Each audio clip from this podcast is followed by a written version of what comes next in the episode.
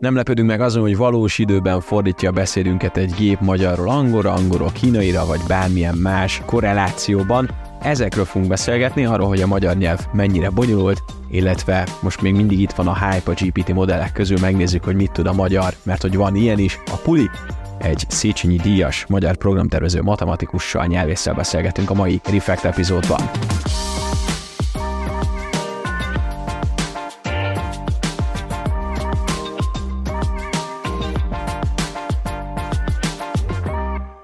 Prószéky Gábor nyelvésszel, programtervező matematikussal beszélgetünk a mai Reflectben. Üdvözlöm, Gábor, szia! Szervusztok! Köszönöm, hogy elfogadtad a meghívásunk. A programtervezés, a matematikusság vagy a nyelvészkedés volt első körben, ami megjelent az életedben? Hát az életemben egyszer, amikor éppen nem vettek fel az egyetemre, akkor találkoztam a számítógéppel. Hát aki ezt ma elképzeli, ez nem olyan, hanem ez olyan 20. század második felének a számítógépe volt, úgyhogy az nagyon elkezdett érdekelni, és akkor jelentkeztem a LTTTK-ra, programozó, majd programtervező matematikusra, ráadásul ez is két szint.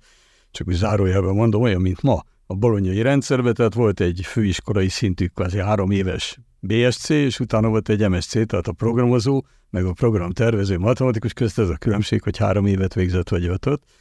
Én erre jelentkeztem, és menet közben jött egy ilyen Geller, hogy hát valamit kellene csinálni ezzel a informatikai tudással, programozom, de mit is. És a nyelv az mindig nagyon érdekelt, és 2 csoporttársammal akkor nekifogtunk egy nyáron, hogy megcsináljuk az első angol-magyar fordító programot, akinek jelent az valamit, hogy Fortran nyelv, mert akkor éppen még az volt. Ez valami egészen elvarázsolt időszak volt. Persze nyilván nem lett vége.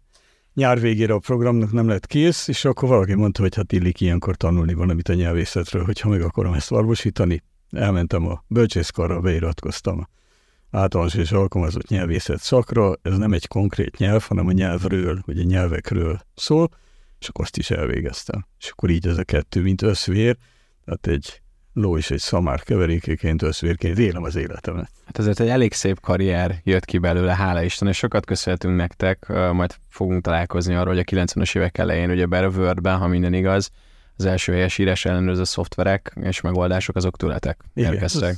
Tehát az még mai napig is. Tehát sok mindenkit ismerek, aki ezzel a piros vagy zöld aláhúzással találkozott. Téged lehet elővenni? Erről is szívesen beszélek. Most már nem egészen, most is a mi modulunk van, de már nem egészen olyan, mint az elején. Ennek nyilván mindenféle technikai és üzleti oka van, hogy mi jelenik meg, de kétségtelen, hogy az, hogy egyáltalán lett, és hogy ez így működik, abban valóban a Bill Gates-en kívül minket lehet még.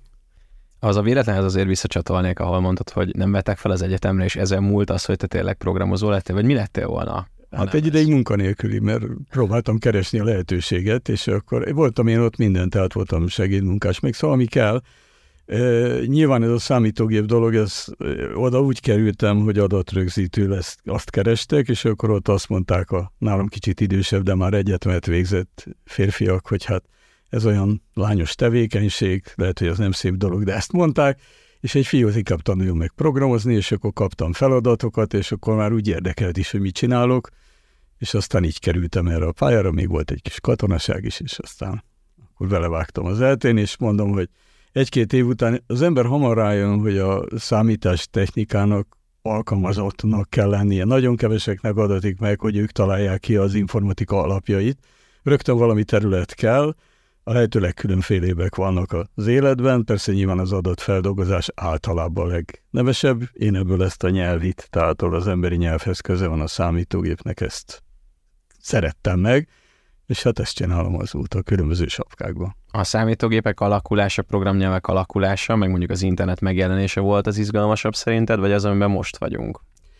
Hát minden abban a pillanatban izgalmasabb. Szóval amikor az ember elképzeli, hogy azt a régi csodrogány autót, azt modernnek látták akkor, amikor megcsinálták, igen. Szóval, hogy én pontosan az az érdekes, hogy nem a saját dédapám mesélte azt, hogy indult el a számítástechnika, hanem majdnem ott voltam. Talán éppen már indult, de nem nagyon gyorsan ment.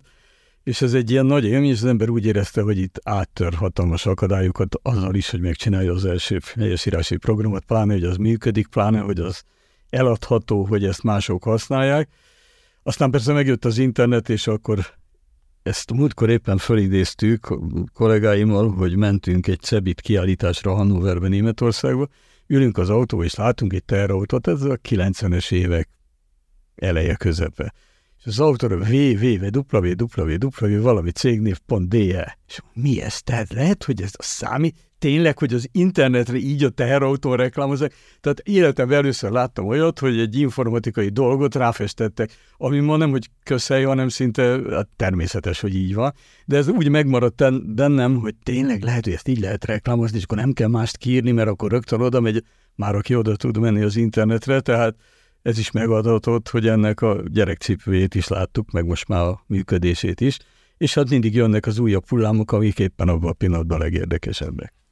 Akkor most ugorjuk vissza a 90-es években, még egyszer, tovább Németországba és onnan visszafelé. A Morphologic széles körben használt magyar helyesírás ellenőrző modul.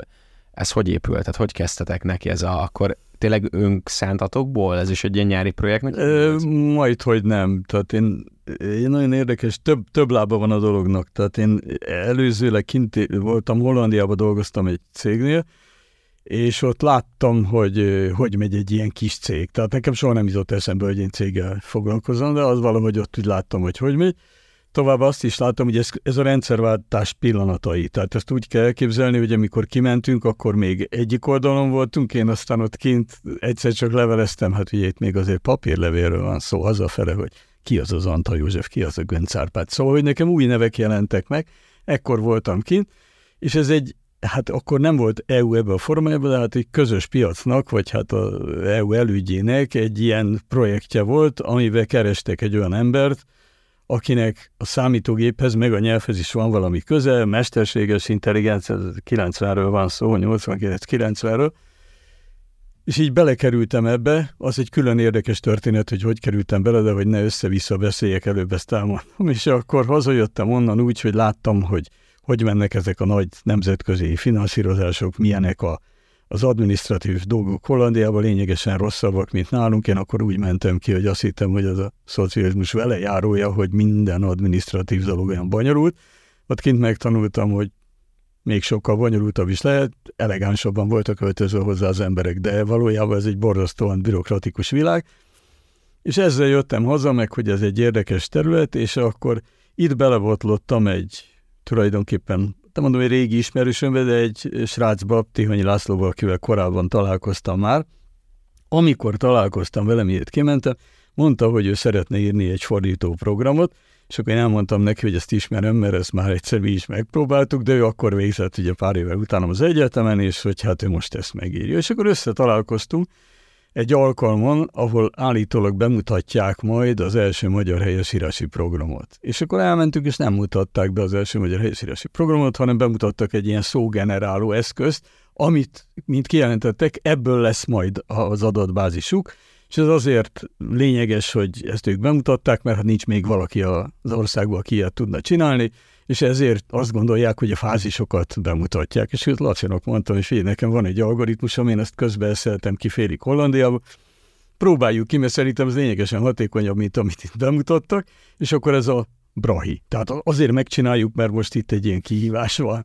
És akkor pár hét múlva elkezdett működni a program, és hát úgy nézett ki, hogy nekem megvolt az én általam megírt algoritmusom, Laci egy picit hatékonyabbá tette, bár akkor jobban programozott, és aztán ez egy morfológiai jellemző volt, tehát szó alaktani jellemző, ami azért lényeges, mert a magyar egy ragozó nyelv, tele vagyunk toldalékkal, tehát az, hogy asztal, az minden szótárban benne van, de azt, hogy asztalainkra, asztalaitókéihoz, asztaloskodással, stb. Azok nincsenek feltétlen benne, és hát egy olyan program, amelyik visszaveszi, megmondja, mi a tő, meg hogy jól van-e toldalékolva, és hát azt mondtam, hogy simán lehetne erre használni, hogy ezeket megnézzük, ha sikerül lebonyolítani az elemzést, akkor megvan a szó, akkor lépünk tovább, ha nem, akkor helytelen. Ezt a programot írjuk meg, és akkor pillanatokon belül egy ilyen érdekes helyzet alakult ki, mert hát mi tulajdonképpen nem léteztünk, ketten voltunk, illetve hamarosan hárman Pál Miklóssal, aki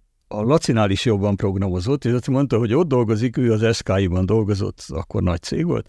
Az SKI-ban van a másik részlegnél egy nagyon jó programozó srác, és így hárman ő még jobbá tette a Laci programért, hárman megírtuk ezt a dolgot, és megmutattuk, és kiderült, hogy ez annyira sikeres, hogy tulajdonképpen mi hatékonyabbak vagyunk, mint azok, akik hát elég nagy befektetések árán még mindig nincsenek kész.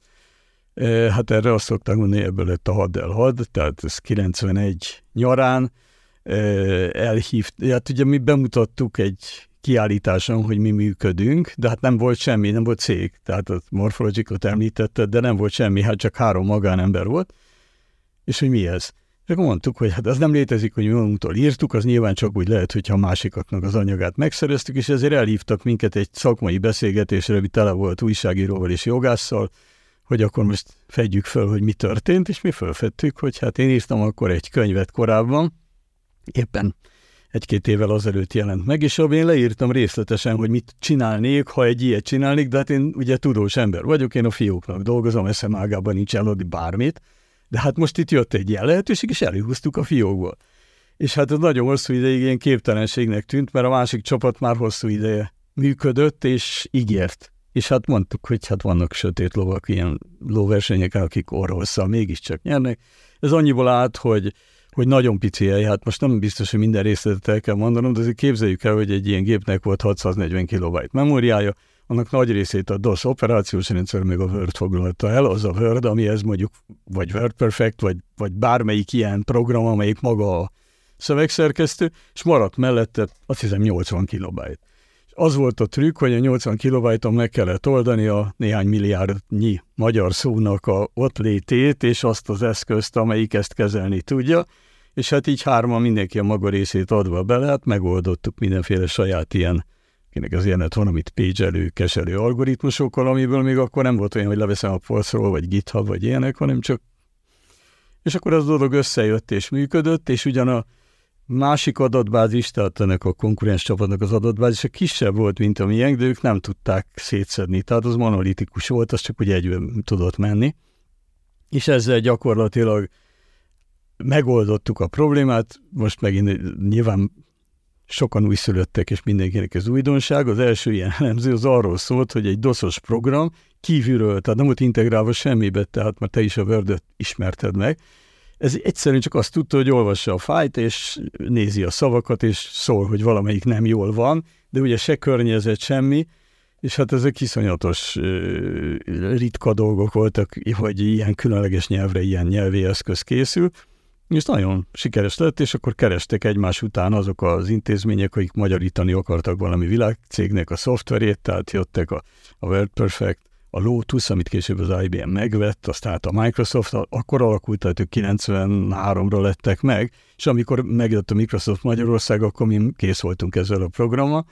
Ugye állandóan úgy éreztük magunkat, mint a nagyon szép lányok, hogy jönnek a kérők, és válogatunk közülük, hogy kivel fogunk együtt dolgozni, úgyhogy ez egy ilyen szerencsés időszak volt, és nyilván nem megismételhető, mert ez rendszerváltás után volt, lendület volt, technikai tudás, ugye azért a magyar szoftveresnek akkor tényleg 80 kilobájton kellett megoldani a problémát, szóval ezt el se tudjuk képzelni, hát az első Winchesteres gépünk az 10 megabyte Winchester volt, hát most ez tehát egy gyenge MP3 fáj is több már, szóval, hogy... Most voltam Brünóban 2 hete, és ott láttam a Tesla múzeumban, igazából egy technológiai múzeum, és én magam is elfelejtettem, hogy egy floppy 1,44 megabájtot tudod. A végén, de először 720, sőt 360 kilobájt. Igen, hát még én is mentem a teleházba, és emlékszem, hogy nem tudom, ilyen 1500 forint volt, ami akkor nagyon sok pénz volt, egy kék színű floppim, de arra ráfért 3 játék. Na, tehát, így van. Hát ezek, egyébként, ha már pénzről beszélünk, szóval 91-ben az első helyesírási program, amíg beolvasta, kiolvasta azok, 24 000 forintért 91-ben, az kegyetlen sok pénz volt. De hát nyilván újdonság volt a dolog, és aztán az integrált verzióinál pedig hát ott kicsit észnél kellett lennünk, hogy ezek a cégek azért úgy támogassanak minket, hogy az vissza is jöjjön nekünk, és hát ezért kellett ilyetünkbe céget alapítani, mert ugye az 3 magánember nekifogott, és akkor lett egy negyedik, aki azt mondta, hogy tudja, hogy kell céget alapítani, és még kis pénzzel is beszállt, és ő az első, ugye itt GMK voltunk, ez egy ma már ismeretlen, tehát még a BT-nél is egyszerűbb fogalom, és gazdasági munkaközösségként kötöttünk a Microsoft-tal szerződést. Tehát, hogy ebből látszik, hogy a szoftver tesztelték, és nem azt nézték, hogy milyen formájú a cég. Nyilván ezt 2023-ban már nem lehet így megcsinálni. És akkor, hát amíg ez a GMK élt, addig az említett két másik úr mellett ugye Dominus Péter volt a egyik ügyvezető, és én voltam a másik, ő lett volna az üzleti részért felelős, én még a szakmaiért, de hát aztán kiderült, hogy én ahányszor leülök egy másik céggel, ott ugyanilyen bocsinálta valaha számítógépes nyelvészült, és nem egy igazi üzletember, mert akkor indult a világon mindenhol ez. Tehát amikor más típusú eszközökről még nem volt szó, csak ilyen helyesírási program, elválasztó program, tezorusz, ilyenek, ezt azokkal csináltatták meg, akik hát valahol ebben a nyelvi szoftver világban, számítógépes nyelvészetben otthon vannak. Na, ezekkel ültem én konferenciákon itt-ott kocsmába, és megállapodtunk, hogy milyen szép a világ, és most üzletemberként leült, kezet fogtunk, és működött. Egy igazi üzletembernek nem volt helye ebben a rendszerben, úgyhogy aztán kivásároltuk, és akkor 94-től már csak én lettem az ügyvezető. És voltam, vagy hát lennék ma is, csak ugye itten a újabb funkcióm, ami már nem olyan új, mert most már 7. éve vagyok a Nyelvtudományi Kutatóközpont főigazgatója, ez kizárja, hogy egy hasonló témájú üzleti vállalkozásnak az ügyvezetője legyek. A cégnek persze még résztulajdonosa vagyok. Ha Forbes újságírója lennék, akkor ezt most egy ilyen jó a magyar Apple sztori, vagy valami hasonló startup sztoriként adnám el. Viszont az érdekelne még üzleti szempontból, hogy akkor ezek után, a nyitás után milyen lehetőségek, milyen ajtók nyíltak meg, mert gondolom azért feltettiteket elég erőteljesen a térképre, nem csak hazai. Először csak hazai, mert ugye először az, hogy van magyar, és hogy a magyar egy bonyolult nyelv, és erre megoldották, sőt akkor a helyen is időben, mint egy angol, ahol viszont hát egy egyszerű lookup, tehát egy adatbázisba kellett megkeresni a szót. Egy angol, ugye hát minden angol szó megvan, essel, meg es nélkül. Kicsit leegyszerűsítve, mert vagy többes szám, vagy ha igen, akkor egyes szám harmadik személy. Most a magyar az ennél sokkal bonyolultabb, és nem egy adatbázisban vannak a ragozott szavak, hanem azt röptében kell elemezni. Viszont arra rájöttünk, hogy ha ezt meg tudjuk csinálni, akkor vannak nyelvek, amire szintén a világ most éppen nyitott, jönnek erre fel, és az angol alapján azt nehéz megcsinálni. És viszont a magyarra megvan, akkor ezt megcsináljuk lengyelre, csehre, románra, szóval amit a régióban van.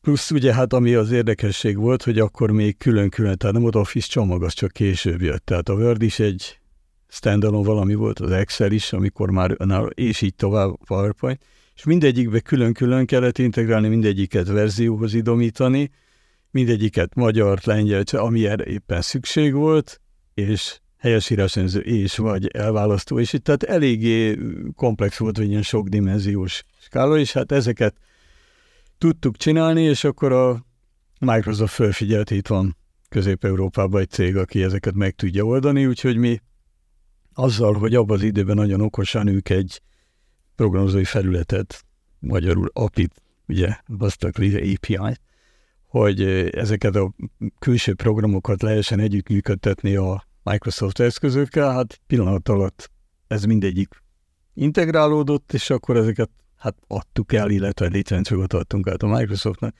úgyhogy több nyelvre, több alkalmazásra, több verzióra, és hát nem csak Microsoft, az csak nyilván az volt a legérdekesebb, meg leglátványosabb, hiszen mondom, a Microsoft Magyarország megszületésekor már mi partnerek voltunk, tehát még előtte nem is volt, és gyakorlatilag nem is a magyarországi központtal, hanem Dublinban van egy World Wide Product Group, ami hát a világra mindenfajta eszközöket fejleszt, és akkor nekünk a írországi központtal volt kapcsolatunk, illetve hát valamilyen értelme mai napig is, csak ugye ők megvásárolták a teljes nyelvi adatbázisunkat szöröstül-vöröstül, és most már több mint 10 éve az ő algoritmusok használja a mi adatainkat. Nem biztos, hogy az én tisztem azt mondani, hogy hát csomó dolgot nem oldottak meg, de sokan mondják, mert hiszen nekünk ilyen nemzeti elhivatottság, meg ilyen kivagyiság, meg mindenféle vitt minket, hogy ezt meg kell oldani. Őket meg kevésbé, tehát én néha, amikor fölmegyek ilyen fórumokról, látom azokat a panaszokat, amik valójában meg vannak oldva, csak hát egy angol-amerikai fejjel nem érzik ennek a finomságát, hogy mi az, amit máshogy kellene egy olyan nyelvér, mint a magyar, hát végül is minden eszköz ki van pipálva, így működnek a nagy cégek. Mi a helyzet most a magyar nyelvvel? Tehát, hogy mennyire bonyolult feldolgozni most, azt, ja, használni azt? Hát úgy értem, hogy akár mostani szoftverekben, tehát, hogy megvan-e már egy olyan tudás a magyar nyelvről a szoftveres világban, hogy arra bármilyen programot, bármilyen megoldást, lehetőséget elindítunk. Tehát nem kell ezzel bajlódni, kvázi ti a nehezét már letettétek. Most ez hosszú ideig teljesen így volt, viszont most hát még jobb vagy még rosszabb, ez mindenki döntse maga, hogy melyik a jó válasz. Ugyanis arról van szó, hogy a akkor szabályokat írtunk, és a szabályalapú világ az ugye 50-es években indult így a számítógép nyelv kapcsolatába, és tartott úgy 90-esig, amikor jöttek az internetes, illetve a nagy mennyiségű adatok. Akkor jöttek a statisztikai módszerek, amik nyilván pontatlanabbak sokszor, mint a szabályalapúak, de sokkal hatékonyabban lehet őket csinálni, és adott esetben, ha jók a minták, amiből tanul, akkor azt egész jól lehet működtetni. Egy nagyon gyors, rövid példát tudunk erre mondani, hogy aki laikus, hogy hát, értsd meg a különbségeket? Igen, tehát egy szabály, azt én mondom meg, hogy mit tudom én, minden a névelő után a következő szónak más hangzóval kell kezdődnie, mert ha nem, akkor valami gond van. Persze mondják azt, hogy asztal, de ettől az nem jól van. De viszont például, ha az, akkor már lehet elképzelhető azt, hogy oda mutatok, és azt mondom, hogy az egy nem tudom milyen berendezés. Tehát a mutatónév más nem tudom elkülöníteni a névelőtől, ha az Z-vel végződik, akkor már sokkal komplexebb szabályokat kell használnom, hogy ez most ténylegesen egy névelője, hogy az egy kutya, vagy hogy az kutya, és akkor ott azért nem kell a névelő, mert a mutatónév más helyettesíti. Hát már egy szabályokat kell ráírni, milyen feltétele van így. A statisztikát csinálok, és megnézem, hogy hányszor fordul elő a máshangzós szavak előtt az az, és azt mondom, hogy olyan tömegesen fordul elő magánhangzó előtt, hiszen az autó, az ember, az akármilyen ital. Innentől kezdve nagyon erősen valószínű, hogy magánhangzós szó jön, és ha nem, akkor pedig hűha. Hát akkor az kutya az mégis jó, hát akkor figyelni kell erre, és akkor kell egy olyan statisztika, ami a vagy nem érdekes, mert azon már sokkal ritkább. Tehát egyszerűen ott elhanyagunk dolgokat mondván, hogy nagyon ritkán van ilyen helyzet, és akkor majd esetleg egy program aláhúzza, hogy nem jó, és akkor én ránézek, és azt mondom, hogy de jó. Tehát a szabályalapot én írom meg, a statisztikát meg a gyakori előfordulások alapján csinálom. Inkább a példa, ha már így kértél példát, mindig azt a zöldség példát szoktam mondani, hogy gépi fordítás szabályalapon, hogy ez az alany, a tárgy, a határozat, ilyeneket meg lehet tanítani a gépnek, kicsit bonyolultabb. Statisztikai alapon pedig a mintákat veszem, hogy miket mondanak, tehát statisztikai alapon azt a mondatot, hogy postás megharapta a kutyát, nem lehet lefordítani, mert statisztikai alapon mindig a kutyák harapják meg a postást, tehát míg tudom, hogy kutya, alany, postás, tárgy, a szabályalapon ez menne, kilóra azt mondom, hogy mindig aki harap az a kutyaféle, és akit harapnak az a postás, tehát mondjuk egy ilyen Blick címlapjára elképzelhető sztorit nem tudnék lefordítani, puszta statisztikai módszerekkel. Na de egy 10 éve megjelentek ezek a gépi tanulásnak a magas szintje, ez a mély tanulás, a neurális háló, és innentől kezdve egy rakás olyan dolog, amiről azt gondoltuk, hogy szinte megoldhatatlan, az átkerült egy egészen professzionálisan megoldható kategóriába, és nem a nyelvészek miatt, és sajnálatos, tehát nem még jobbak a szabályok, vagy még precízebbek, hanem őrületes mennyiségű a tanulási minta, és a gépi tanuló rendszerek tudnak olyat, ma már, amiket korábban azért nem tudtak, mert nem volt elég hardware, tehát nem volt elég kapacitás, tehát nem lehetett ennyi esetet figyelembe venni. Ma viszont, amikor ugye beszélgettünk itt az előbb a játékprogramokról, hogy említetted, hát a játékprogramokra meg a videóra kitalált grafikus processzorokat lehet más számítási kapacitásra is felhasználni, számítási dologra, és ha ezt felhasználjuk és okosan csináljuk, akkor minden további nélkül elképzelhető, hogy egy idő után olyan feladatokat is meg tudunk oldani, mint korábban a kisebb hardware miatt, amiben csak egy központi processzorral egy gép egy vagy két maggal ment. Ma már tehát iszonyatos méretű gépek vannak, és ezekkel meg lehet azt a feladatot oldani, ami korábban is létezett, és ezek azok a neurális hálók, amiknek nagy részét ma egyszerű szóval mesterséges intelligenciának hívják, bár ezen én vitatkoznék, de ez egy másik téma, de tény, hogy amit így hívunk, azok valójában olyan mélytanuló rendszerek, amiknek részben nyelvi a bemenetük.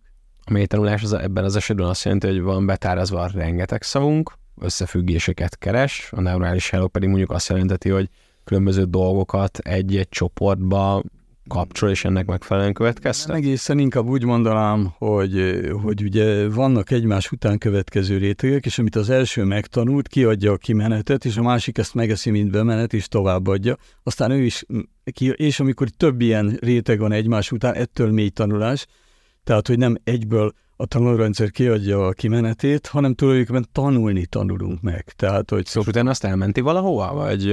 Hát ez lesz az a hatalmas numerikus értékekből álló érdatlan mennyiségű adat, amit úgy mondunk, hogy neurális háló, tehát vagy most már ugye a nyelv esetében nagy nyelvi modell. Tehát, hogy a nagy nyelvi modell az nem más, mint embertelen mennyiségű szám, de azokat értelmezi egy erre való program, és innentől kezdve elfelejtettük, hogy nyelvi volt a bemenet, mert átalakította valami absztrakt dologgá, ami már numerikus, eljátszik vele nagyon jól, megérti a nyelvet, hát most így előreugorva gondoljunk a ChatGPT-re vagy bármelyik rokonára, és utána a legvégén visszaalakítjuk karaktersorra, ez gyakorlatilag, ha nem karakterekkel, hanem genetikai kóddal vagy banki információval csináljuk, ugyanezt történik. Tehát a tanulás elvonatkoztatva a tulajdonképpeni bemenettől, hogy az nyelvi volt-e vagy genetikai, önmagában működik, és ezzel a tanulással bármit, ami nagyon komplex és komplex összefüggések vannak benne, tehát nem szavakat tanul, vagy szavak halmazát, hanem hatalmas szövegeket, ami azt jelenti, hogy összegyűjtjük a már meglevő emberek által írt szövegeket, mindenből csak egyet, tehát úgynevezett deduplikáció megy át, hogy még véletlenül se legyen valamiből kettő, gyűjtjük, és az összefüggő szövegekben a szavak hatalmas környezetben, nem csak egy-két-három szó, hanem akár több száz, több ezer, több tízezer szavas környezetben állnak.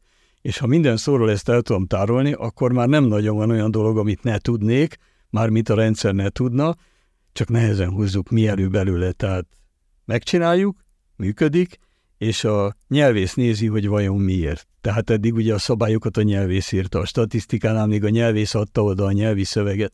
Most meg elszakad a nyelvtől, lesz belőle egy iszonyatosan komplex valami, és ezt a nagyon komplex valamit működtető rendszer úgy tűnik, hogy hát aki próbálgatta ezeket a mesterséges intelligencia eszközöket, hogy intuitív kimondhatjuk, hogy nagyon jól működik, de nem tudjuk leképezni a meglevő tudásunkra. Tehát nem, most egyre senki sem, hogy mi az, ami a rendszerben annyira jól van megoldva, hogy még mi sem értjük. Tehát ez egy nagyon különleges helyzet, hogy elszaladt egy furcsa irányba a kutatás, megjelentek azok az eszközök, amiknek a működéséről csak hozzávetőlegesen van elképzelésünk, miközben a programját mi írtuk. Nagyon érdekes, mert a magyar nyelvben csomó minden átalakult az utóbbi időszakban, főleg most a hugomon vettem észre, hogy ő már a 12. kiadás alapján tanulja a magyar nyelv és sírást. 2015-ben jött ki az új könyv, és számomra is meglepő dolgok vannak benne. Vagy például most utána néztem, hogy ugye az árbóc vagy a búra az most már hosszúval is oké, mi meg még tanultuk, hogy mennyi kivétel van. Jó, hát igen, mert ugye csak úgy alakult, hogy ennek a kiadásnak az idején annak a bizottságnak én voltam a vezetője, aki ezt kiadta, de hát ez lényegtelen, én írtam a szabályzatot. De mondjuk az árbóc az ugye azért volt röviddel, mert az valaha az árbor fa szóból származott, és az rövid volt a latinban, de hát erre már ki gondol ennyi idő után, és mindenki hosszúval mondja, vicebóca, árbóca, így.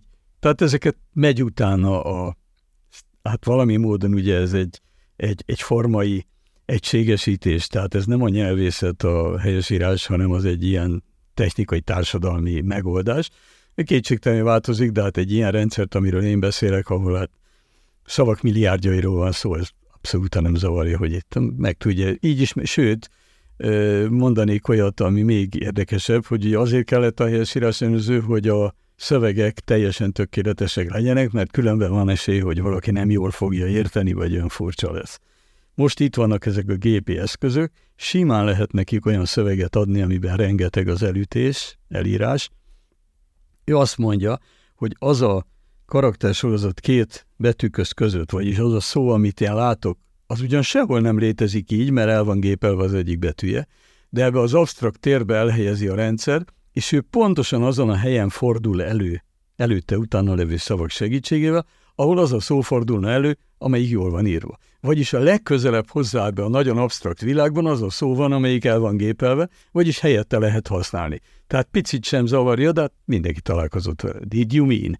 Kijavítja nekem azt, amit én oda beírtam, néha persze én szándékkal nem azt akarom, amit ő ajánl, de hát arról van szó, hogy olyan őrületes mennyiségű minta keretkezik, hogy azt a keresőrendszerek is már tudják, és látják, hogy annyiszor írták be ezt így, hogy akkor, amikor én nem pont úgy írom be, akkor már összeveti, hogy ebből van 178 millió, ebből 11, akkor én nyilván elgépeltem. És hát ezt most már ezek a rendszerek is tudják, tehát, hogy mondjam, hát eléggé robusztusak, mert nincs olyan gond, hogyha el van gépelve a szöveg, akkor nem fogja érteni, de bizony az első programjaink, amiről beszéltem, ha ott valaki valamit elgépelt, egy fordítandó, mondjuk akartuk a gépi fordítást csinálni, ilyen mondat nincs. És ezt mondja a nyelvész is, hát olyan betűsorozat, ami ott van, hogy kultza, olyan állat nincsen, azt tessék rendesen érni, mindenki tudja, hogy az Z-t meg az Y-t nem vette észre, hogy felcserélte, de az nagy hiba volt régen, és abszolút nem gond ma. Gábor, azt mondod, hogy a nyelvészeknek a profilja lehet, hogy átalakul, vagy most már inkább ők próbálják utolérni azt, ami történik. A ChatGPT, vagy bármilyen másik hasonló nyelvi modellek alakíthatják-e úgy a magyar nyelvet át, hogy valamiféle új dolog szülessen? Nem tudom. Azt nem hinném, hogy átalakítják, de mondjuk előreugorva, még nem elmondva, hogy pontosan mit is csinál a ChatGPT, mert erről érdemes beszélni, mert sok jó szándékű félreinformálás megjelent már, hogy mit is csinál. Valójában azt veszi, amit adunk neki. Tehát a tanulható szövegek, azokat még emberek csinálták. Na de ha nagyon nagy mennyiségre, meg még annál is nagyobb mennyiségre van szükségünk, akkor ez alatt az egy év alatt, amióta a ChatGPT kint van, már magyarul is szép számú magyar szöveg született úgy, hogy azt már ő válaszolta nekünk. Ha ezt belekavarjuk a tanulórendszerbe, egy idő után azt tanítjuk neki, amit ő csinált. Tehát, hogyha nem figyelünk eléggé, hogy 10-15 millió magyar ember még tud szövegeket csinálni, hát vannak itt gépek, amik megcsinálják. Igen, de azért ezek nem olyan szövegek, mint a mieink, mert ő tőlünk tanult, ami meg most... Tehát arra van esély, hogy zajt okoz az, vagy bizonytalanságot, hogy hát egy csomó mesterségesen generált szöveg is bekerül a tanulható szövegek közé, mert nagyon nehéz megállapítani, hogy melyiket kiírta, nincsen odaírva ilyen kis annotációval, hogy én ezt a ChatGPT-ből vettem. Ez már inkább etikai kérdés, hogy ki mit mer mondani arról, hogy mit használta, amikor a szöveget létrehozta, de mivel nincs odaírva, óhatatlan, hogy nem biztos, hogy rossz az a szöveg, de hát aki próbálta a ChatGPT-t, de néha azért botladozik még egy kicsit a magyarban, nagyon jó, meglepően jó, majd erről is beszéltünk, hogy miért, de azért messze nem tökéletes, és akkor ezek a szövegek, mint ember által írt szövegek, vagy legalábbis ahhoz hasonlóak, fogják gazdagítani azt a szövegbázist, ami alapján a következő generációs ilyen rendszerek tanulnak, pedig ezt már nem ember csinálta. Kérdés, hogy elviszik-e valamilyen irányba. Én nekem az érzésem, hogy a magyarnál ez nem probléma, de mindig eszembe jut egy angol nyelvész ismerősöm, az nekem mindig azt mondta, hogy de jó neked, ha hazamész, mármint hogy én hazamegyek Magyarországra, mert mindenki magyarul beszél. És én, mondta az angol anyanyelvi nyelvész, én csak azt hallom, hogy mindenki kísérletezik az anyanyelvemmel. Mert ugye azok az emberek, akik mondjuk az Egyesült Királyságban élnek, azok szinte kivételnek, már nem angol, na jó, még sok angol van, de egyre kevesebb arányaiban, és ezek az emberek, japánok, argentinek, magyarok egyszerre bombázzák az angol nyelvet, ha máshol nem, akkor a weben, mert itt mindenki szomszédja mindenkinek, Új-Zéland ugyanolyan közel van, mint nem tudom, vértesszőrös, tehát az interneten ez nem látszik. Ergo, ha én írok angolnak látszó szöveget, sőt, szoktam mondani, azért látszik angolnak, mert a THE két betűköz között olyan gyakori, mint az angolba szokott, tehát nyilván angolban az a névelő olyan gyakran jelenik meg. Ebben a szövegben rengeteg torzulás van, mert én magyarul torzítom, a másik olaszul torzítja, mindenki nem szándékkal, de így alakul. És az angol ki van téve annak, hogy elmozdul abból a világból, amit a britek, amerikaiak, ausztrálok már úgy valahogy kialakítottak. Legalábbis az írott angol biztos, mert hát az a weben, mondjuk, hogy lingua franca, de éppen az az érdekes, hogy egy folyamatos változásban van. Erre szoktam azt mondani, hogy a latinnak mázlia volt, hogy nem volt internet, tehát ő ráért ilyen szép, nyugodtan portugáltól románig kialakulni. Most az angolt egyszerre éri 8 milliárd ember támadása, akiből csak kis százalék, aki angol tudna, magyarra ilyen nincs. Tehát a magyar nincs semmilyen veszélybe szerintem, mert ezek inkább megmosolyogtató példák, ahogy nagyon szeretjük, ha valaki tanul magyarul, örülünk neki. Meghallgatjuk, aztán megyünk tovább. Ha ezt mindenki csinálná, akkor mi is olyan frusztráltak lennénk, mint az angol anyanyelvűek. És korlátozó tényezőként mennyire hat így a magyar nyelvre az, hogy hogyan tudjuk felhasználni? Gondolok itt arra, hogy én azt hallottam, vagy azt láttam, hogy például, hogyha magyar nyelvet adunk be a ChatGPT-nek, akkor sokkal kevésbé tud vele dolgozni, mint hogy korlátozottabb, mert hogy valami a karakterekkel van, tehát sokkal bonyolultabban dolgozza fel az I, Ü, A, ezeket. Igen, hát sok mindent kéne elmondani. Először mondjuk el, hogy nem túl sok információt adott a OpenAI, ugye, aki ezt a ChatGPT-t csinálta, és hát már nem olyan open, mint a neve mutatja, mert mégiscsak egy Elon Musk cég, és Microsoft komoly beruházással, tehát nyilván nem fog mindent odaadni, ezért például azt a tanítóanyagot, amiből csinálta, azt sem adta oda. Nem tudjuk, hogy mikből épültek fel a szövegeik, de azt tudjuk, annyi numerikus információ van, hogy 181 milliárd szónyi angol szó van azokban a szövegekben, amikből összeállt az ő angol tudásbázisa, tehát amiből tanult ez a neurális háló. 181 milliárd, ehhez képest van 127 millió magyar szó benne, ami hát olyan Wikipédia-szerű hozzáadott érték lehet. Na most ezzel meglepően jó, tehát ez a 600%-a a teljes benne levő szóanyagnak, elkezd a magyarul is beszélni, vagy hát nem beszél, hanem ír. De mégiscsak magyarul reagál, azt kell mondani, hogy ennyikével, tehát ez egy tört része annak az angolnak, lehet vele magyarul is beszélni, viszont ami nagyon érdekes, hogy a benne levő ismeret, amiről szó van, az teljesen mindegy, milyen nyelven került bele, az már egy nyelvtől független valami, vagy csak minimálisan van benne a nyelvi hatás. Így aztán, amit angolul beleraktak, magyarul is lehet vele játszani, tehát például... Hát fordítani is tud, de például meg tudom kérdezni bármit, ami benne van magyarul, amire valószínűleg még senki nem letemedett ez alatt a szűk egy év alatt, amióta megvan, hogy mindenféle amerikai foci vagy baseball információ nagyon vastagon benne van abba a brit-amerikai tudásbázisba.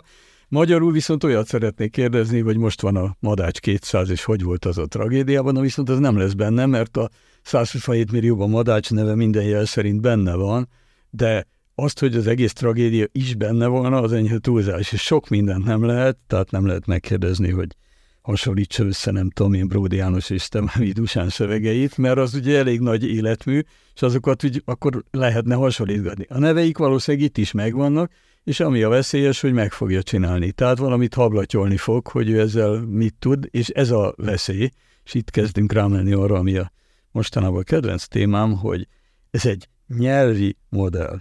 Na még egyszer, nyelvi modell, nem világmodell, tehát nem lehet vele a világról beszélni. Rengeteg a hasonlóság abban, amit mi nyelvileg kifejezünk, és amit gondolunk a világról, és ahogy a világ van. De a világ az valamilyen, mindannyiunk fejében van egy világkép, és ennek egy részét nyelvileg megszólaltatjuk ilyen egydimenziós, lineáris valamikkel, amik hát vagy hangsor, vagy írásban vagy betűsorozva. Ezeket a betűsorozatokat valaki összegyűjti, és bevágja a sarokba, és egy nagy matematikai hókusz-pókusszal, mint egy nagy varázsló, csinál belőle valamit, de ez nyelvi marad továbbra is, tehát semmilyen garancia nincs arra, hogy sok millió embernek a nyelvi kimenetéből egy autentikus világkép állna vissza, mert hát egyből sem állhat vissza, hiszen a világ már általam valahogy leképződött. De mondjuk azért beszélgetünk, mert azt gondoljuk, hogy bizonyos hullámhosszok, hogy ugyanabban a kultúrkörben, ugyanabban az időzónában, itt, amin élünk, ezért van esély, hogy érdeklődésünk hasonló, hogy nagyjából ugyanazon az én fejemben, mint a tiédben. De ezt már sok millió emberről nem tudom mondani, és az ő nyelvi kimenetük is mind benne van ebbe a nyelvi modellbe, amiből összegyúrva mindenféle rákövetkezési valószínűségek jönnek ki, hogy melyik szó után melyik milyen gyakran szokott lenni. És mind az összes után, mind az összes milyen gyakran szokott lenni úgy, hogy ezt mondjuk vegyünk egy ilyen sok ezer szavas sorozatot, ha már van 1000 szavam, az 1001. már nem lehet akármi. Ez ugye hát, amiben megkezdem ezt az ismerkedést, és már felvezetem neki az alaptudást, amit ugye promptnak hívnak ma, tehát, hogy odaadom neki, hogy na, ezt folytasd. És a generatív modell ezt tudja, hogy már a jó sok kezdő dolog után tudja folytatni. Ha az előbb példát mondom, a név előtt, ha azt mondom, hogy ennyi a prompt, és magyar a rendszer, akkor ő bármelyik más hangzóval kezdődő szót odarakhatja. Azt mondom, hogy a ma délutáni beszélgetésünk eredményeképpen. Na, itt már nem lehet akármit mondani, mert már volt egy akkor itt már be van szűkítve, és egy egész könyvet rakok ide, akkor annak a folytatása már nem lehet akármi, mert kongruensnek kell maradjon, ami eddig elhangzott azzal, amit most mondani fog. Tehát nyilván, ha óriási nagy tudást belerakok, ami sok ember fejéből való, akkor már nem tud akármit mondani, és ezért van az, hogy világismeretszerű kimenetei vannak, de hát meglepő módon nem világismeret a világismeret, hiszen a nyelvi modell mindig valamekkora távolságban van attól, ugye a mi fejünkben egy ilyen sok-sok objektum van, a világkép ilyen, és közöttük mindenféle relációk. És akkor ezt próbáljuk nyelvileg megfogalmazni, de ezt, amikor eltér tőle a rendszer, mi tudjuk kiszámítani, hogy a valóságtól milyen messze van. Hát ez zöldség, ez halucinál, ez nem jól mondja. Hát persze, hogy nem jól mondja, mert ő nem tudja, hogy mi van a világban, mert nem érzett, nem hallott, nem látott, nem szagolt, tehát neki semmilyen homo sapiens tapasztalata nincs, karakter sorozatokból kapott néhány milliárdot. És ebből próbálja visszaépíteni azt, amit lehet. Mit lehet? Egy nyelvi modellt. És mire használjuk világmodellnek? Tehát itt a probléma az, hogy a halucinálás az nem egy átmeneti zaj, de majd kijavítjuk a programot, hanem az egy elvitt tulajdonsága a rendszernek, nem tud nem halucinálni, hiszen neki nincs világmodellje. Nyelvi van, nekem van világmodellem, mindig összemérem azt, amit ő mond, azzal, amit én tudok, és azt mondom, hogy nem stimmel. Tehát a dolog nem erre való. Ettől nagyon jó, csak ez a lekérdezem effektus, ami minden számítógép elé ültetett ember esetében úgy működik, hogy meg kell tudnom, hogy... És akkor azt hiszem, hogy Wikipedia, vagy Google, vagy nem tudom, de nem. Ő egy nyelvi modell, és minden további nélkül tud. Nem determinisztikus lenni, tehát egyszer ezt mondja, egyszer azt. Tehát inkonzisztens saját magával adott esetben. Nem érzi, sőt, hát aki próbálta, tudja, hogy mond ilyet, hogy amikor kijavítom, hogy ez nem így van, hanem úgy, jaj, bocsánat, elnézést, tényleg igazad, és megint elmondja ugyanazt. Hiszen ő nem tudja, hogy mit mond, ő nyelvileg tudja, hogy mit mond, és nyelvileg, amit mond, az jól van, és tudja, hogy milyen módon kell mentegetőzni, és hogy kell összerakni a meglevő szavakat mentegetőzéses formába, de azt nem tudja, hogy mi az a világ, amihez képest ő tévedett, mert az csak az én fejemben van, és amikor ötödször nyomom rá, mégiscsak tanult. Hát akkor van egy ilyen érzés, hogy úristen, hát ő ezt megtanulta, most már jól tudja. Hát igen, mert annyiszor mondom el neki, annyi mintát adok belőle, hogy egy idő után azok a promptok, amiket én adok, azok már vannak annyian, hogy annak eredményeképpen már érdemes neki azt mondani, amit én hallani akarok.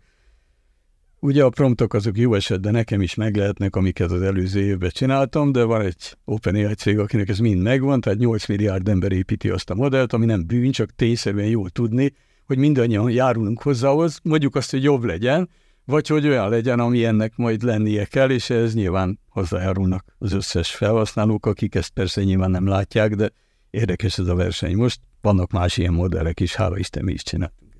Arról is mindjárt beszélünk, de milyennek kell lennie? Ugye most mondtad, hogy amilyennek lennie kell, hogy ezt várjuk el, hogy világképe legyen, és minden kérdésünkre válaszoljon? Erre nem lesz tőle, tehát nem a kérdésre kell válaszolni. Tehát ha kitekerhettem az én válaszomat most, akkor nem az a cél, hogy ezt a rendszert lekérdezésre használjuk, mert még egyszer, a Wikipedia biztos, hogy jobb, akkor is, ha esetleg vitatkozom néhány benne levő infóval, de az konzekvensen annyiszor mondja el, hogy hanyadikán született Arany János, ahányszor megkérdezem. Ez a rendszer minden további nélkül tud másik dátumot mondani, mert ő nem abból indul ki, hogy Arany János mikor született, hanem hogy egy olyan mondatot mondjon, de évszám legyen, meg név legyen, és nyelvtanilag helyes. És nyelvtanilag helyes legyen.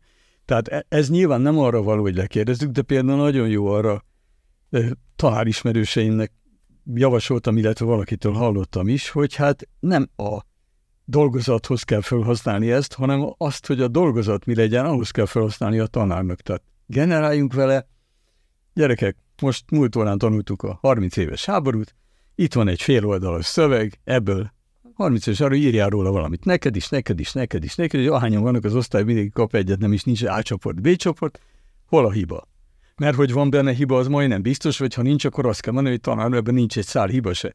De hogy ilyet eddig nem lehetett csinálni, mert hát a tanár nem írhatott le 100 000 szám karaktereket, de hát csak egyszer meg kell nyomni a gombot, és innentől kezdve a rendszer fog produkálni olyat, amit eddig soha senki nem látott, abból az anyagból, amit bevittek, a történelemkönyvből, 30 éves háborúból, és utána a diáknak az a dolga, hogy elmondja, hogy mit tanult meg jobban, mert ő tudja, hogy van szembe ezzel. Ez pedig kiváló használati lehetőség, de hát még nincsenek a tanárok fölkészülve. Tisztelet a kivételnek, de hát általában a diákok vannak jobban fölkészülve koruknál és érdeklődésüknél fogva. Ha nem azt érzük, hogy mire használhatjuk, hanem hogy mit tanulhatunk tőle, akkor... Segített ezzel mondjuk a helyesírás javulásán, vagy a saját nyelvünk használatán nekünk felhasználóknak, vagy éppenséggel kényelmesebbek leszünk annak köszönhetően, hogy ő megcsinálhatjuk. Már kényelmesebbek vagyunk. Hát ugye azért azelőtt kellett hozzá egy nyelvtantanár, aki egyest ad, jó, meg kellett tanulni, hogy a Cebit azt ével kell írni, és nem elipszilonnal, és akkor Most meg ugye hát már, amikor piros alá van húzva, már van esélyem, hogy kijavítom, most meg már egyből kijavítja, hát érdemes kipróbálni, írok egy szöveget, azt mondom, hogy javítsd ki a helyes írását, és megcsinálja. Vagy írd át, ugye hányszor... Ez rögzül, amúgy ezt mértétek bármikor is, vagy néztétek esetleg? Hogy hát, hogy mondjuk, amikor valaki egy Wordben, vagy valaki egy Google-ben, vagy bármiben beleír, hogy mondjuk 10 alkalom után, vagy 15 tévedés után az ember egyszerűen megtanulja ebből az egészből. Az ember az nagyon érdekes, mert ugye hát minden így megy, hogy mi is mintákat nézünk, tehát azért, ha ugye ha valaki azért tudja a helyes írást, mert mondjuk sokat olvasott, ezt így mondták az én gyerekkoromban, hogy olvasál sokat, amikor látod a könyveket, ami garantáltan lektor, korrektorra ki vannak javítva, és ezért te meg fogod tudni mondani, és hogy kell írni azt a szót, amit egyébként lehető fejből nem tudnál. Hát most nem kell ilyet, mert ezek a rendszerek helyettünk, ezeket elolvasták már mind, ekkora népszerűségem rég volt, mint ez a törzségesen. Tehát ezek mind-mind, ezek a rendszerek arra valók, hogy ők elolvassák helyettünk amennyivel többet is. Hát ugye ma már a méret az abszolút nem számít. Tehát a valaha elolvasható szövegek, azok olyan nagyon sokan vannak, hogy szokták mondani, hogy ugye az összes szöveget, ha összerakom, akkor ahhoz hát évmilliók kellenek, amíg az végigolvasható. Tehát olyan mennyiségű a szöveg, hogy el sem tudjuk képzelni. Hát általunk most tehát a Nyelvtudományi Kutatóközpont jelenlegi szövegbázisa, amiből tanítjuk a rendszerünket, az most már közelít az 50 milliárd szóhoz, tehát 40 milliárd fölött van. Ez ugye az Egri csillagok 135 000 szó. Na most hát a teljes. És ugye hát nyilván itt milliószám vannak ilyen különböző szöveg, milliószám, különböző szövegek, amik olyanok, és akkorák minimum, mint az Egri csillagok, vagy összemérhető vele. Hát ennyi szöveget soha nem fogunk tudni elolvasni egy emberként, ezért tulajdonképpen nincs másról szó, mint hogy rengeteg embernek a közös tudása fog segíteni egy ember. Tehát lehet egy kicsit összemegyek kicsibe, és azt mondom, hogy jó, hát kijavítja helyettem is, már nem is tudom, hát a gép már.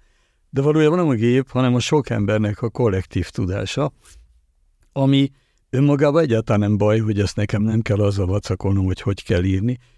Ellustulhatok abban az értelemben, hogy nem nézek utána a helyesírási szabályzaton, mert a rendszer kijavítja, viszont koncentrálhatok lényegi dolgokra, hogy a tartalmat jól megírjam, mert azt azért ne várjuk el, hogy ő fogja helyettem megírni. Bár olyat is lehet csinálni, hogy egy témát, amit éppen ki kellene dolgoznom, megkérdezem, hogy neki milyen ötletei vannak, és biztos lesz egy vagy két olyan ötlet, ami hirtelen nekem nem jutott volna az eszembe.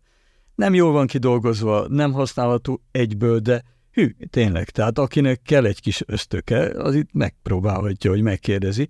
A baj az, hogy úgy hagyom az egészet, hogy ezt mondta a adott esetben a ChatGPT, és abból nem lesz túl sok siker, mert hát rengeteg dolgot ismétel pontatlan, tehát ez nem arra való, bár nagyon látványosak ezek az üres járatú szövegek, hogy meg tudja őket írni, de hát olyan szöveget, amit egy ilyen ChatGPT jól meg tud írni, olyan szöveget nem szokott feladni az iskolába, hogy az a feladat, hogy egy ilyet csináljunk. Szóval olyat kell feladni, amit ő se, vagy ő nem, és akkor hát az előbbi példa is ezt mutatta, hogy találjuk meg a hibát, vagy hát ugye fordítás itt elhangzott, hát ha a ChatGPT vagy bármelyik ilyen AI-nak hívott dolog jól fordít, akkor fordítsunk azzal.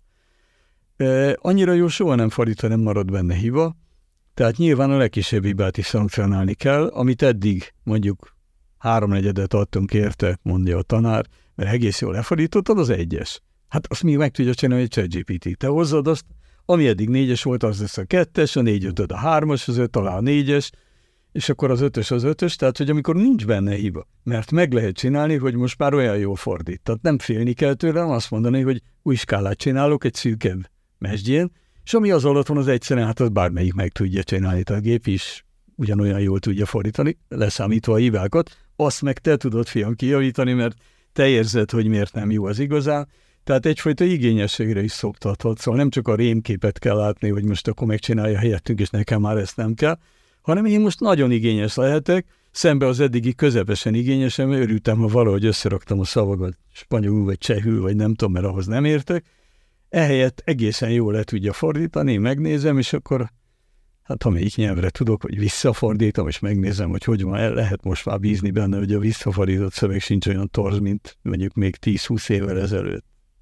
Ha már szövegfordítás, hangalapú asszisztensek és azok megjelenése. Az elmúlt években azért Nagyon meglepődtünk, amikor megkérdeztük, vagy Siri-től, hogy milyen az időjárásunk, és tényleg válaszolt. Na de miért nem jutnak el oda a nagy cégek, hogy magyarul is létrehozzák ezeket a megoldásokat? Hát szóval azért azt látni kell, hogy hát nyelv és nyelv, illetve kultúra és kultúra az mindig a beszélőközösség létszámán és az itt kialakított gazdasági modellen áll, hogy ez kell vagy sem. Tehát azért azt lehet mondani, hogy olyan borzasztóan nem nagy célközönség a magyar nyelv a 8 milliárdos földön, hogy azért egy ilyen rendszert kialakítsanak. Én nem akarok senkinek a nevébe beszélni, de ez analóg rengeteg korábbi dologgal, és azért el kellett tenni 1-2-10 évnek, hogy legyenek megoldások a magyar nyelvre, de első körben a világot a magyar nyelv nem érdekli. Minket érdekel, viszont az előbb emlegetett interfész az olyan, hogy hát azt nem nyitották ki nekünk. Tehát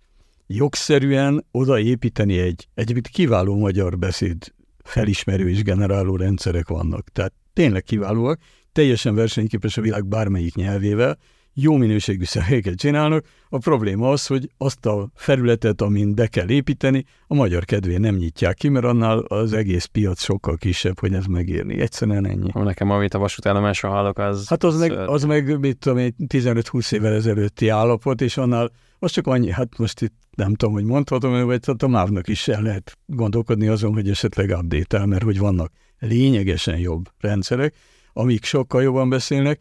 Egy kicsit olyan furcsa is ez, hogy ott is, meg egy-két ilyen telefonos szolgáltatónál is halljuk a szögletes beszédet, szóval jó hírem van, magyar beszédtechnológia, ami nem azonos a nyelvvel, bár sok hasonlóság van ezzel a neurális hálós megoldással, de hát ugye nyilván a írott nyelv, ugye én is azt mondtam, hogy nyelv, de furcsa módon a világ is így, hogy speech and language, és hát nem and language, mert speech and text, és a text meg a speech együtt a language, de hát ugye valahogy a nyelv az a szöveggel, valahogy az írott szöveggel azonos, nem?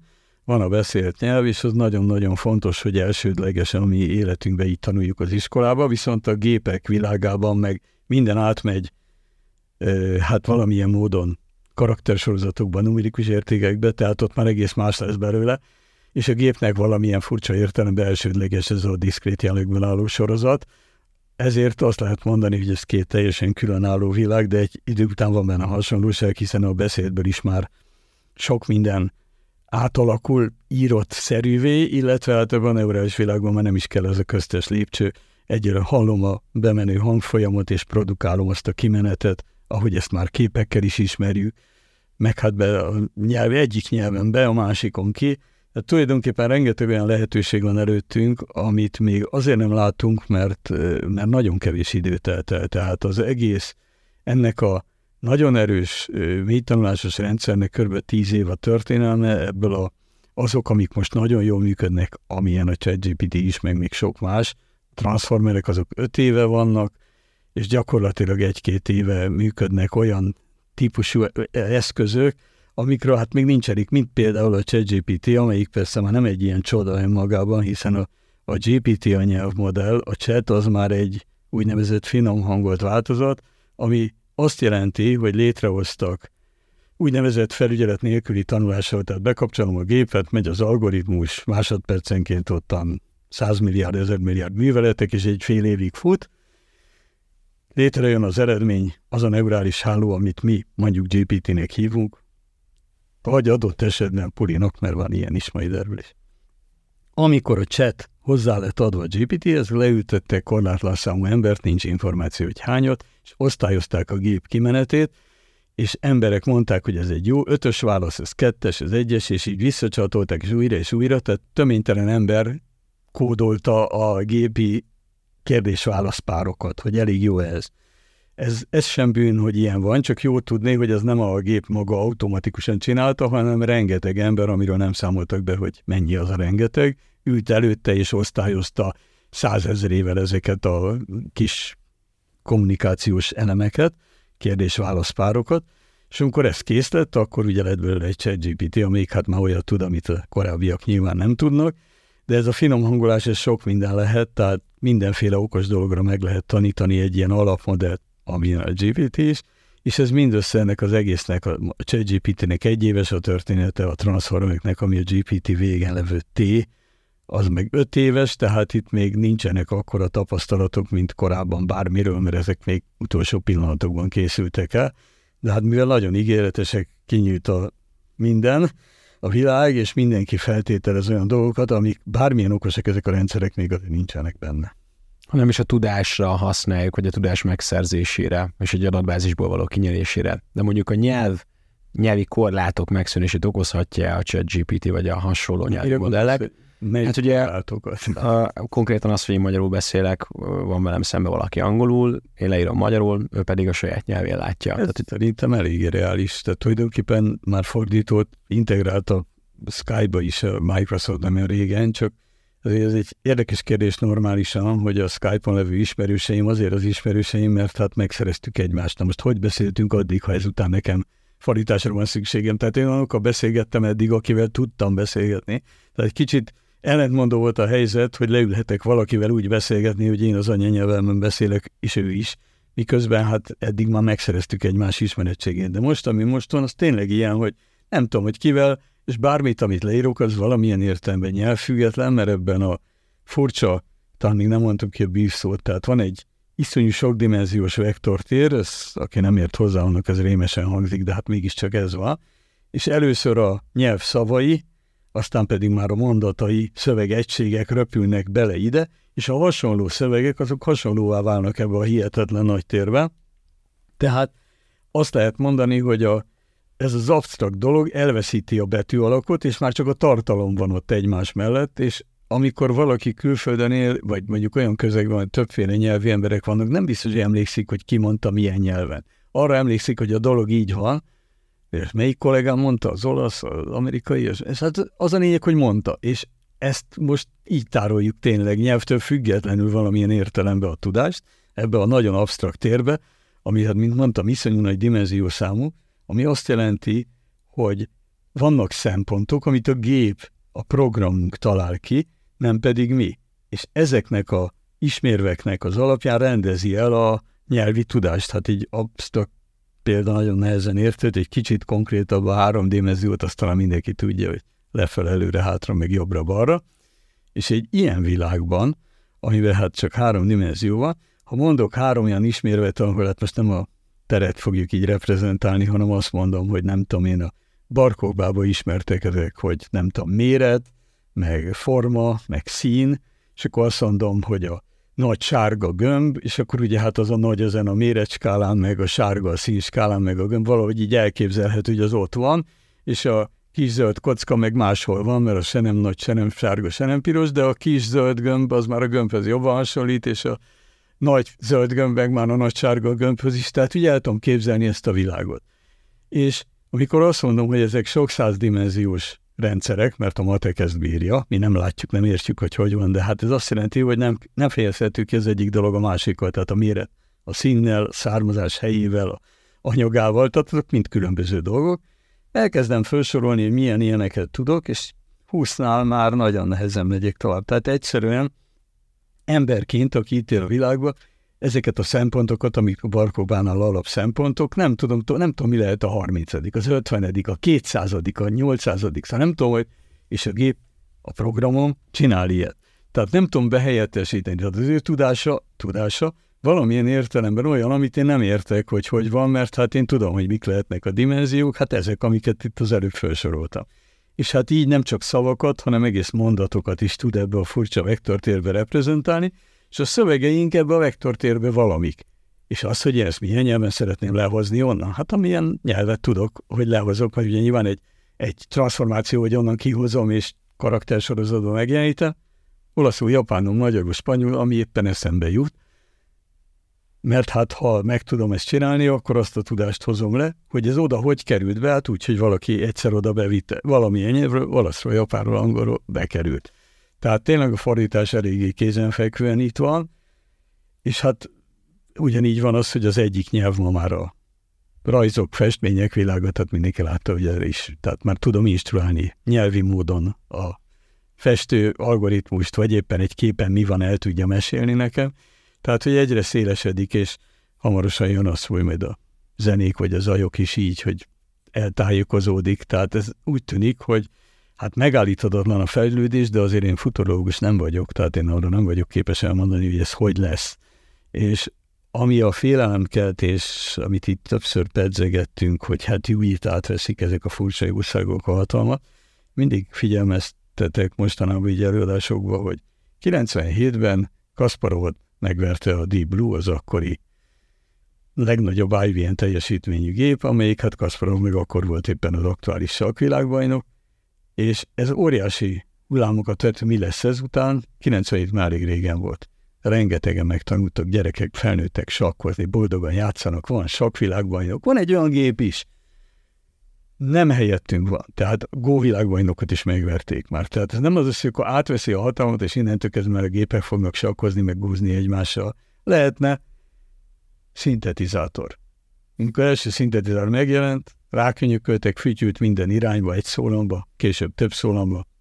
Jöttek a varázslók, akik nagyon tudtak billentyűs hangszeren játszani, egész szimfonikus zenekart megjelenítettek, nyilván bizonyos szempontból olcsóbb, mint 80 embert felvenni, megcsinálja.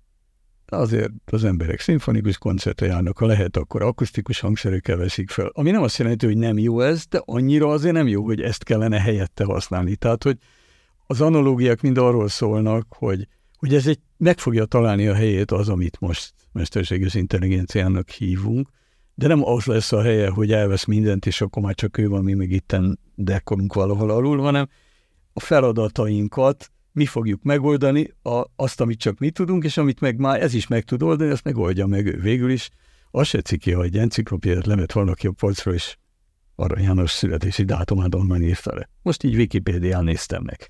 Most meg azt mondom, hogy írd meg ezt a bekezdést. Önmagában, ha nem azt állítom, hogy az egész mű szőröstül, bőröstül az én művem, miközben én a ChatGPT-vel csinálta, vagy ha annyira jó, hogy más ezt elfogadja az enyémnek, akkor vessen ő magára, mert hát végül is lehet szöveget generálni. A fantáziája nem lesz meg. Tehát az, hogy biztos hallottatok zenét szerző ilyen jóságokról. Múltkor voltam egy ilyen beszélgetésen, és háttérben mindig a snittek között mentek ezek a művi számok. Nirvana, meg Frank Sinatra, meg nem tudom, énekelt a saját hangját. Hát tök unalmas volt, olyan volt, mint bármelyik, úgy egyébként elment egynek a lehetségesek közül, de az a porszem, ami miatt az az esetlegesség, amit az ember bele tud vinni, az ebből teljessége hiányzik, ez tökéletesen máshol, és erre nem nagy szükségünk van. Gábor, egy kérdésem maradt, nagy, fehér és szőrös, és nem a Yeti, hanem a Puli. Fekete. Az a Commodore, amelyik fehér. Igen, a Puli. A Puli az pedig egy GPT, ugye a GPT az egy típusú, ugye mondtam, hogy a T az a Transformer, a G, ugye a G az a generatív, tehát amelyik előállítja a szöveget, mindenki tudja, hogy ChatGPT is ugye ontja magából a szöveget, a P pedig egy különleges dolog, a pre-trained, azaz előtanított modell, az azt jelenti, hogy egy alapnyelvi modell, amelyik arra való, hogy meg bármilyen szöveg után tudjon tenni egy szót. És ha nagyon hosszú ez a szöveg, akkor nem lesz akármi ez a szó. Ennyit tud. Ezt tovább kell tanítani, de addig, amíg ilyen nincs mit tovább tanítani. Na most, mivel a GPT, nem a chat, hanem a GPT, az ugye megszületett már 4 éve, és az elsőt senki nem emlékszik, hogy milyen volt, mert nem is nagyon publikálták, az olyan volt, mint annak idején az Apollo egy űrhajó, úgy tudom, mi 30 éve utána tudtuk meg, hogy volt ilyen, mert csak olyan kísérleti. A GPT-2-t, ha valaki nagyon fülelt, akkor lehetett hallani, mert az volt az a GPT, amelyikről azt mondta az OpenAI, hogy ez olyan iszonyatosan jó, hogy ez majd fake news generálásra is alkalmas lesz, ezért nem adjuk oda senkinek. Ez óriási marketingfogás szerintem, hogy iszonyú izgatott lett mindenki, hogy milyen lehet ez, és amikor a GPT-3-at odaadták, akkor az egész világ ráugrott, hogy a 2-t még nem adták oda. Ugye akinek valamit jelent, hogy 1,5 milliárd paraméteres volt a 2-es, és 175 milliárd paraméteres a 3-as, most a paraméterben nem menjünk bele, de azt érezni, hogy lényegesen nagyobb modell, és a 2-es nem mutatták meg a világnak, mert hogy az olyan szuper, és a 3-ast mégis, hát nyilván ennek óriási volt a marketing ereje is, de ez magában csak azt tudja, hogy melyik szóljon a következőként az előző akárhány után. Tehát ennyit tud csak, és akkor a chat az egy úgynevezett finom hangolás. Na, ez egy sokkal komplexebb dolog, előbb beszéltünk is róla, hogy emberek kellenek hozzá, nem is kevés, hanem rengeteg. Ahhoz, hogy egy ilyen alapmodell, egy ilyen előtanított, pre-trained, generatív transformer legyen az embernek, az tulajdonképpen technikával, ha van sok szövege valakinek, meg járatos az interneten, meg tudja csinálni, le tud szedni ilyeneket. Ami lényeges, hogy ha utána kísérleteket próbál vele végezni, akkor tudja, hogy miből indult el, és hogy tulajdonképpen miért azt válaszolja a rendszer, amit. Ezt nem egyértelműen, hiszen valószínűségi rendszerről van szó, de mégiscsak egy kutatás tárgya lehet. Az OpenAI nem adta oda azt, hogy miből indult, tehát mi nem tudhatjuk, hogy ami van, az mitől van, miből keletkezett. Ha a sajátunk van, akkor teljesen transzparens a rendszer, látom az elejét, fel tudom építeni. Tehát azon túl, hogy ezt nyelvmodellnek hívják nem véletlenül, mert ekkora nyelvi leírás még soha nem volt. Tehát mint Nyelvtudományi Kutatóközpont előállítottuk a magyar nyelv eddig legnagyobb modelljét.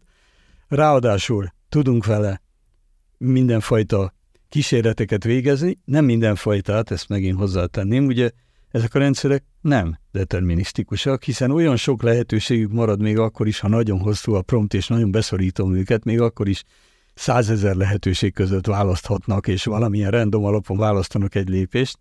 Aztán persze, ahogy szűkítem, lehet, hogy már lesz olyan, hogy csak pár 100 lehetősége van a következő szó odatételére, de az biztos, hogy ahányszor megnyomom, mást fog mondani. Olyan kísérlet, amelyik nem megismételhető, az tudományos alapokkal nem bír. Tehát ugye az, ahányszor meggyullad egy fényforrás, akkor látom az árnyékot. Ha nincs árnyék, akkor kitalálom, hogy mi történhet a fényhullámokkal, ami miatt én nem látok árnyékot, de olyan nincs, hogy, tehát rá fogok jönni arra, hogy ez egy következmény. Az azt jelenti, hogy ahányszor meggyújtom, annyiszor így van. Tehát nem tud, hogy konkrét helyre valamit felrakok egy lámpát, mindig ott lesz az árnyék. Hát olyan, hogy hol itt van, hol ott van, hogy ahányszor megnyom, mindig mást mond, ez alkalmatlan arra, hogy egy tudományos kísérletnek a tárgya legyen. Tehát azért nekünk nagyon figyelni kell arra, hogy itt vannak olyan részei ezeknek a jószágoknak, amik a valószínűség miatt nehezen elemezhetők, de legalább a kiinduló anyaggal el tudunk dolgozni. És aztán egy közben említett szintén fontos dolog, hogyha magyar szövegek vannak benne, és említettem, hogy már 40 sok milliárd szónyi magyar szöveg van, akkor annak a tartalmával tud mit kezdeni a rendszer, lehet annak a tartalomnak a terhére kérdéseket föltenni, amik nem világmodell, de nyelvi módon választ adnak. Ha nincs ilyen tartalom, akkor nagy a szabadsági foka, bármit mondhat, és az nagyon nevetséges és nagyon zűrös. Tehát, hogyha egy angolszász világon trenírozott modell, ChatGPT-t akarjuk magyarul használni, az nagyon jó, mert hogy a magyar szavak sorrendjét, meg a magyar ragokat egész jól eltalálja, a magyar tartalomról égvilágon semmit nem tud. Tehát ahhoz, hogy a Madácsot, Bródit, nem tudom kiket emlegettem itt, jól tudjuk beszéd témaként hozni, és ne csak az amerikai focit, ami mondjuk a magyar szövegben nincs, ezért elkezdtünk hatalmas magyar modellt építeni, hogy lehessen magyarul beszélni.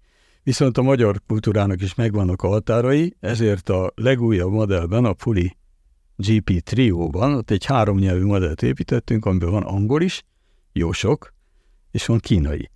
Ez azt jelenti, hogy van most már 40-valahány milliárd szónyi magyar, 60 milliárd szónyi angol, és olyan 100 milliárd szónyi kínai, hát jelnyi, mert ugye ott a szó egy kicsit más. Ez azt jelenti, hogy angolszász tudása is lesz, távol-keleti tudása is lesz, és ezen a három nyelven kommunikálni is tud. Tehát, hogyha mi magyarok vagyunk, elég a magyar, de akkor ez az együtt 200 milliárd szónyi anyag, ami hát összemérhető már a ChatGPT-nek a tanítóanyagával, és ez csak három nyelvi forrásból van, az azt jelenti, hogy ezeken a nyelveken lehet vele beszélni, de hát a 170 millió, vagy 127 millió magyarhoz, ami ChatGPT van, ez a 40 milliárd azt jelenti, hogy így sokkal precízebb a magyar, tehát sokkal jobban tudunk magyarul, tehát azt merjük mondani, hogy ezért van a Nyelvtudományi Kutatóközpontban, hogy ezt a szöveget, amit odaadunk neki, ezt tényleg a magyar nyelv tökéletes kezelésére használja. Akkor jobb verseket ír, vagy... Hát a versírás megint egy méretkérdés. Na most azért mindenben elmondtam, hogy milyen nagyon jók vagyunk, és tényleg nagyon, azért valahol egy kicsit sárgább, kicsit savanyú, de a miénk. Tehát azért itt az emlegetett paraméterszám, ami ma már nem biztos, hogy az egyetlen ismért, de azért azt lehet tudni, hogy egy óriási modellhez képest egy kisebb modell, ha csak nem lesznek jó matematikai módosítások, és úgy tűnik, hogy lesznek, tehát nem feltétlenül az extenzív irány a jövő, hogy még 1000-szer akkora gépet veszünk, mint tavaly, és ha megfigyeltétek, GPT-4-ről semmilyen adatunk nincs. Tehát kihozták, de nem mondták meg, hogy mekkora.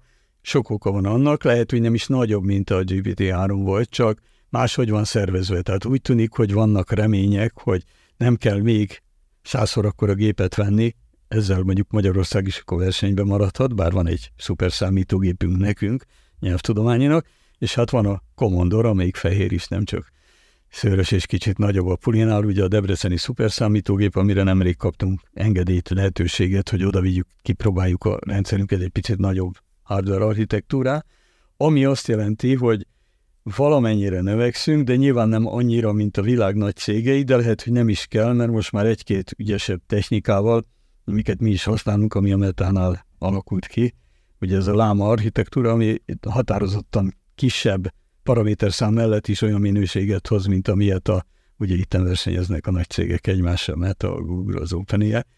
Tehát, hogy nem kell föltétlen akkor a rendszer, de kétségtelen, hogy még le vagyunk egy kicsit maradva a paraméterekben, ami abból jön ki, hogy hát nem tud óriási nagy kezdőszeleteket, promptokat, tényleg óriásiakat kezelni, és egy versírás az a jó, hogyha azért óriási háttere van, és nagyon sok 10 000 szóra vissza tud menni. Úgy különben egy kicsit bénázik a verssel, tehát pont a versírás nem lenne az erőssége, bár nyelvileg lehet, hogy jók lesznek, csak nem lesznek annyira versszerűek. De hát nem is biztos, hogy az a cél amellett, hogy ez látványos dolog, de az például határozottan elképzelhető, hogy egy rakáshelyzetben a megértés része, tehát én arra tenném a hangsúlyt, az nagyon jó. Tehát én mondok valamit, és ő ezt tudja értelmezni. A nehézség abból adódik, hogy utána értelmezi, és a saját picit bajos világába egy félig pontos választ ad. És arra már nekem nincs szükségem, jobb lenne, ha pont a konzerv választ adná, mert az biztos jó, de az meg azért nem túl elegáns, mert ebbe a világon megszoktuk, hogy hát ez úgy dumál. Tehát, hogy nyilván a megértés oldal az nagyon pontos, és akkor, ha csak arra gondolunk, hogy hány gombnyomásra jutunk át egy ügyfélszolgálatnál, hogy nyomja meg a 7-est, nyomja meg a 2-est, nem már mindenkinek elege van, ehelyett elmondom, mit akarok, és azt mondja, hogy itt van ezek a dokumentumok, valamelyik biztos segít, talán ez a legjobb. És akkor megnézem, azt mondom, nem, akkor megint beszélgetek, hogy mit szeretnék, de a dokumentum az azért fix, mert az azt a tudást, azt a policy-t hozza, ami annak a cégnek fontos, és hogyha azt elkezdené egy kicsit úgy majszolni és átalakítani, akkor utána baj keletkezhetne. Tehát én ezt látom most a kulcsnak, hogy a megértést minél jobbá tenni, és hála Isten az elég jó, és úgy tűnik, hogy a Puli, ami hát itt Magyarországon született, és a magyar nyelvre született, most már elkezdett élni a ipari üzleti világban is. Ugye ennek egyszerű oka az, hogy az adatok érzékenyek, és nem feltétlenül szeretné senki a felhőbe, vagy egy másik cégnél, vagy nehogy Isten egy olyan világcégnél, akinek magyar érdekeltsége nincs is, és csak ott gyűjteni ezt az adatot, hanem meg lehet csinálni itthon a dolgot, mert van egy versenyképes eszköz, amelyik még bizonyos elemeiben gyengébb, mint a nagy GPT, és nincsen csetre átállítva még, bár már van egy Parancspuli, ha valaki megnézi a Nyelvtudományi Kutatóközpont honlapján, akkor Parancspuli azt tudja, hogy adok egy szöveget, és elkezdek a szövegről beszélgetni vele, tehát, hogy mondja, hogy mi ennek a lényege, tegyen fel ezzel kapcsolatban kérdéseket, igaz-e benne az, hogy stb. Tehát, hogy a szöveget meg tudom szólítani ilyen instrukciókkal. Ez az előszobája a cseterésnek, és hát azért haladunk arra felé, tehát lehet, hogy előbb-utóbb azért mi is eljutunk majd odáig, de az biztos, hogy született, vagy készült egy teljesen magyar architektúra, amiben minden itt van, és gyakorlatilag, ha valakinek szüksége van rá, az ingyenes verziót azt ki lehet próbálni, de hát az nyilván egy játék, ha majd annyian próbálják ki, amennyit mondjuk a ChatGPT bír, akkor valószínűleg a Puli egy kutatóközpontnak az egyik dedikált gépen nem fogja ezt bírni, bár oda jutnánk, hogy azért kell egy új gép, mert a Magyarország mind a 10 millió ember ezt használja, de lehet, hogy az is eljön. Viszont egy ilyen eszköz arra jó, hogy akinek erre tényleg igénye van és szüksége van, az megtalálja itt Magyarországon is hazai fejlesztésként, és nem kell a világgal osztoznia esetleg az adatainak a furcsa jövőjében. Hát akkor Parancspulira fel, én biztos, hogy le fogom tesztelni, mert van pár interjú, amiből összefoglalót kell készítenem, úgyhogy lehet, hogy ezt az adást is igen, végigfuttatjuk. Prószéky Gábor, nagyon szépen köszönöm, hogy itt voltál. Köszönöm szépen a meghívást. Továbbra is nagyon szépen köszönjük, még mindig óriási a várakozás a Cube-val kapcsolatban. Ne hátok, regisztráljatok, mert dobtunk fel új lehetőségeket, új időpontokat, hogy egészen jövő áprilisig tudtok tervezni, borsonexrot.hu/Cube. Ezen az oldalon várunk benneteket az Ipari Innovációs Élmény Központunkba, csak nyögtem, Ipari Innovációs Élmény Központ. Szóval ide várunk benneteket, és addig is a legjobbakat 2 hét múlva csütörtökön jön az újabb Reflect. Csá!